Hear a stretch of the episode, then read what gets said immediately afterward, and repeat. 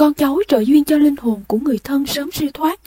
Về phần các linh hồn của người thân chưa giác ngộ, khi sống còn bám chấp vào tham, sân, si, khi chết rồi vẫn tiếp tục như thế, nên họ cũng nghĩ rằng có sự đói khát, có sự tranh giành đồ ăn, có sự ức hiếp lẫn nhau, mạnh được, yếu thua. Tất cả chỉ là chấp niệm trong tâm cảm, tâm thức của họ, vốn là do sự si mê mà thành.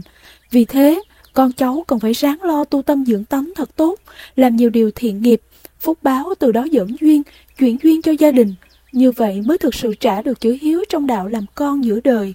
Nếu may duyên gặp đạo, hoặc do con cháu thường xuyên cầu nguyện, tưởng nhớ, tụng kinh hồi hướng, khuyên nhủ các âm linh ấy tịnh tâm, buông xả các chấp niệm đau khổ, tham, sân, si, thì tự nhiên thần thức của họ dần dần an tịnh.